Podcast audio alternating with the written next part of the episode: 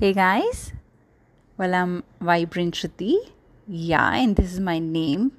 This suits me, I guess, uh, because I am full of life, vibrant enough, right? And this is the first episode of my podcast. Yes, Rozmarra ki Zindagi. I think I'll be discussing about day to day routine life, which is not monotonous, which is not boring, unlike other housewives of my age. Yes. And I've, you know, unlike other careeristic women of my age, I have opted to become a housemaker. And yes, there's a very fancy term used for a housewife nowadays.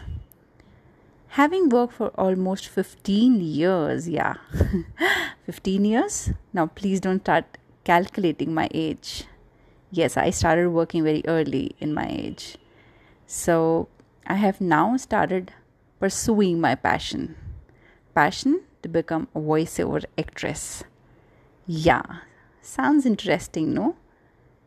Yeah, I guess uh, this is enough for my first introduction, guys. Let's catch up in the next episode. Till then, adios, amigos.